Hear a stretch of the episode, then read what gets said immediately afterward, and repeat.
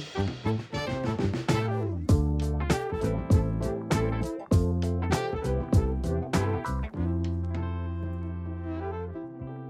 everybody, welcome back to the Beginner Baking Podcast.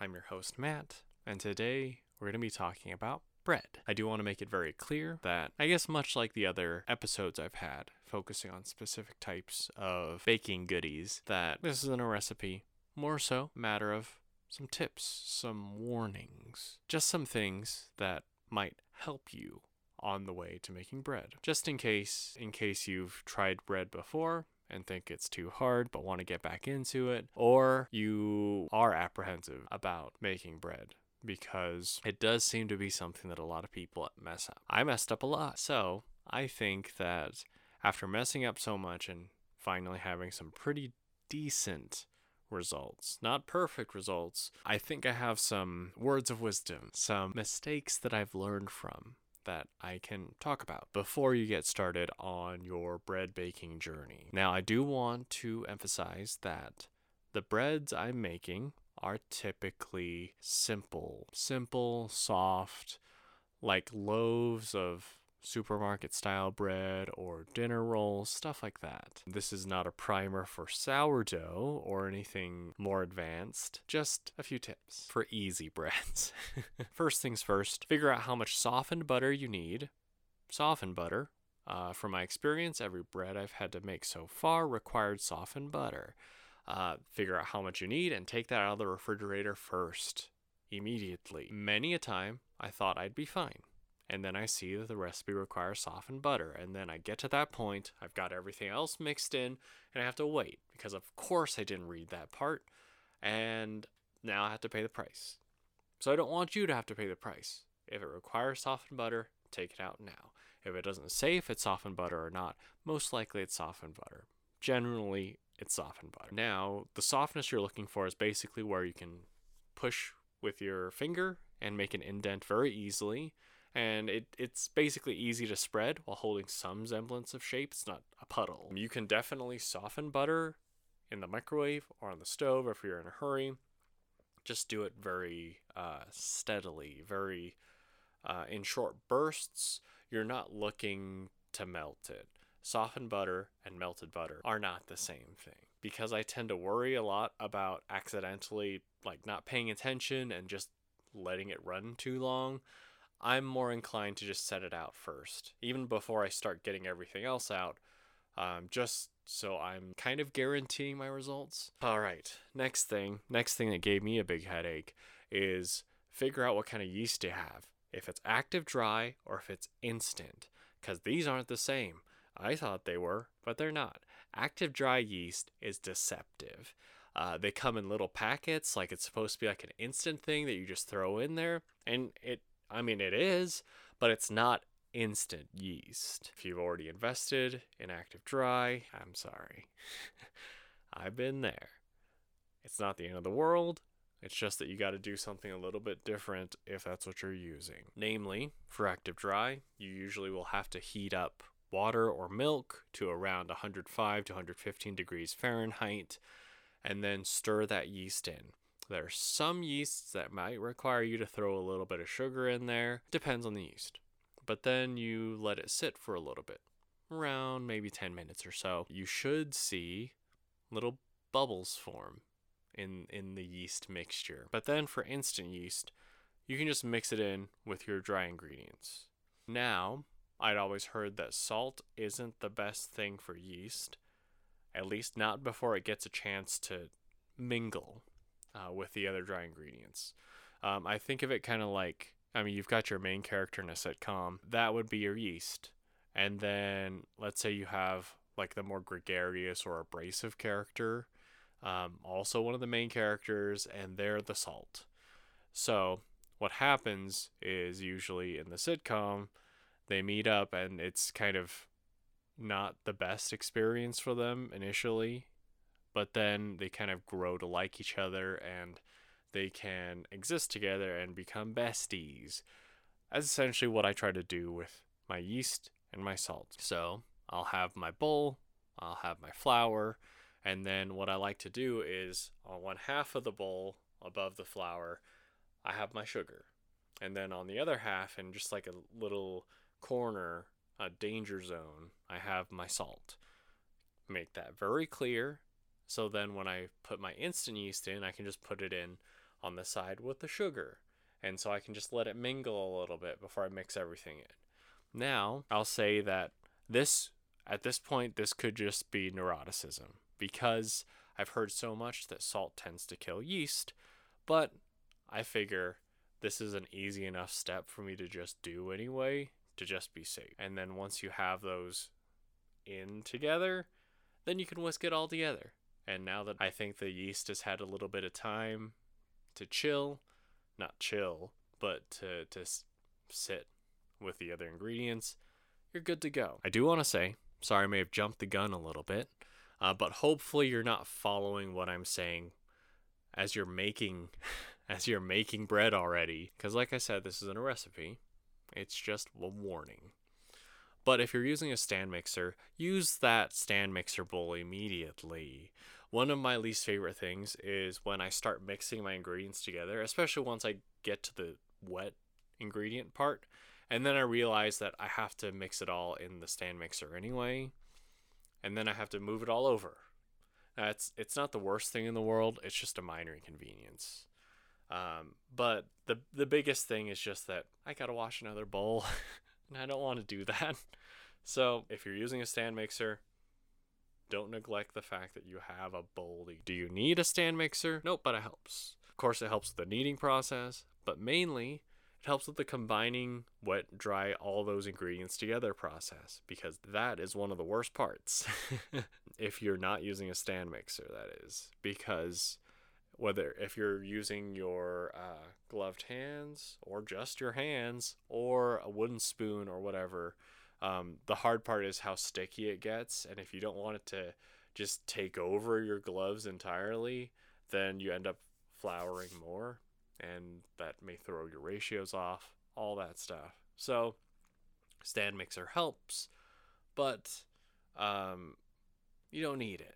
It's not one hundred percent necessary by any means. Now, if you are kneading by hand, it's tedious. I love it, but there's still, for me, it still feels a little tedious. But like a fun tedium, because it's like you don't really have to think about it. Just have to put on like a show or an audiobook or something that you can mindlessly watch while you're doing your thing. Now, something that I want to stress before this happens is, unless it's specifically accounted for in the recipe, say the recipe tells you, oh, you're going to want to do this on an unfloured surface and you don't want to add any flour to it. All right.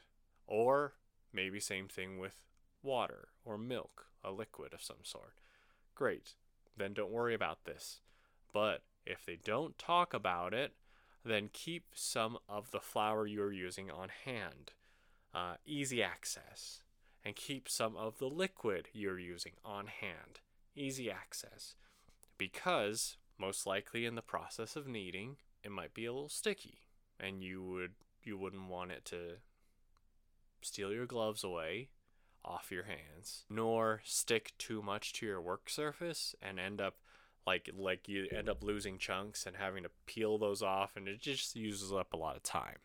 So you have that extra flour there, so you can flour your gloves, flour your hands, and flour your work surface, so you can keep the kneading process going efficiently.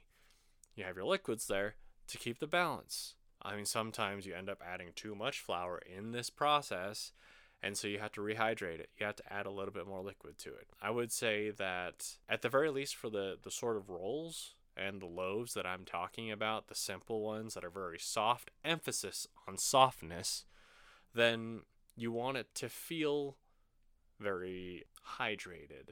You want it to feel very smooth, not as though you're you're dealing with something that is that looks drier than the bread should look when it's done baking. Now, I also want to talk about the the way to know if you're done or not. Simply put, if you have a reference of some sort, great. If you have a teacher or someone who knows, who knows breads, knows doughs, that's ideal. If you don't, pay close attention to the videos, pay close attention to the pictures. It will be less ideal because they have lighting. they have Photoshop, they have different ingredients, they have all these things, so it'll it it the comparison isn't as accurate. But that's okay. Generally speaking, it should look fairly similar. It should look fairly smooth if you're done kneading. And if all else fails, do the window pane test. You grab a little bit of dough, you stretch it, slowly pull it apart. Uh, if it immediately splits apart, you're not ready yet. You're the furthest from being ready at that point. No need to rush it, because if you rush it at this point, you end up, like with what I ended up the first time I did it, with uh, very dense rolls that didn't rise at all. And so it was just like, I want to say it was almost akin to like chewing chewing gum, like a big wad of chewing gum. You have to really fight for it. Um, so don't rush this process. You want to be able to pull it apart with the window pane test until you can see light through it without it pulling completely apart. Now, the next little moment of uh, headache at this point is... Um, make sure that when your dough is kneaded, that uh, whatever bowl you're going to put it in for its first fermentation is well oiled. Otherwise, you end up with your dough potentially sticking to it, and that's not fun. So make sure you oil it. Make sure you oil the top of your dough as well, or the the plastic wrap that you're putting over it. Either way, as long as that point of contact is oiled, you're good to go. Uh, this fermentation take around an hour or two, and um, I would highly suggest taking a picture at this point of the dough in the bowl. Um, a good picture where you can tell how, how much space it takes up, because after an hour or two, you're going to come back to it and look at it and see if it's doubled in size. Honestly, if every if all the conditions have been met, then it should be obvious that it's grown significantly. If it hasn't, then most likely um, your temperature is not right, your yeast might be dead, or you didn't knead it long enough. Um, I would say if it hasn't risen yet, then uh, the first thing you should do is try to knead it a little bit longer. I know it sucks. I know it, it it's not a good feeling to have to do a little extra work, but you're probably going to have to knead it a little bit longer. Um, if your yeast is dead, ugh, I'm sorry, y'all. That is unfortunate. Um, I would say that if you do the uh, active dry yeast, that is an advantage in that you can kind of see already if it is active or not. When you when you do that uh, activation process with the warmed up liquid and the yeast. As far as temperature goes, there are some makeshift like proofing boxes you can make with your oven. I'm not going to go too into depth with that because I haven't done it yet, and it would just feel fake if I told you to do that. But um, I would say at this point, my solution has been knead it longer and then see how it goes. If it doesn't, if it still doesn't rise, that dough might be done for. It might just be a problem with the yeast. But if it did rise, then you get to do one of the most fun things in the world. You get to bring it back down with a punch. Maybe two. I guess it depends on how much force you put into it. But at this point, I like to use a scale for this, portion it out. I mean, I typically do dinner rolls in like batches of nine, in which case just put it on a scale, divide it by nine, make sure each clump, each ball is the same, same weight. And I'll say that the, the process of like kneading the dough into balls, that they're nice and smooth. I, there are plenty of videos online that you can look at that will describe it visually much better than I can describe it in this audio medium. And then you set it up in the uh, bread pan or the baking sheet, whatever you're using to bake.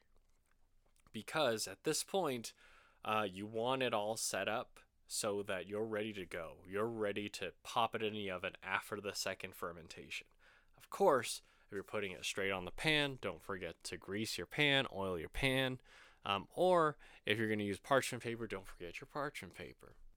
You're going to set it all up. set it, and then covered again for a little bit. Second fermentation. As far as as far as making bread goes, these are some of the obstacles that I'd run into.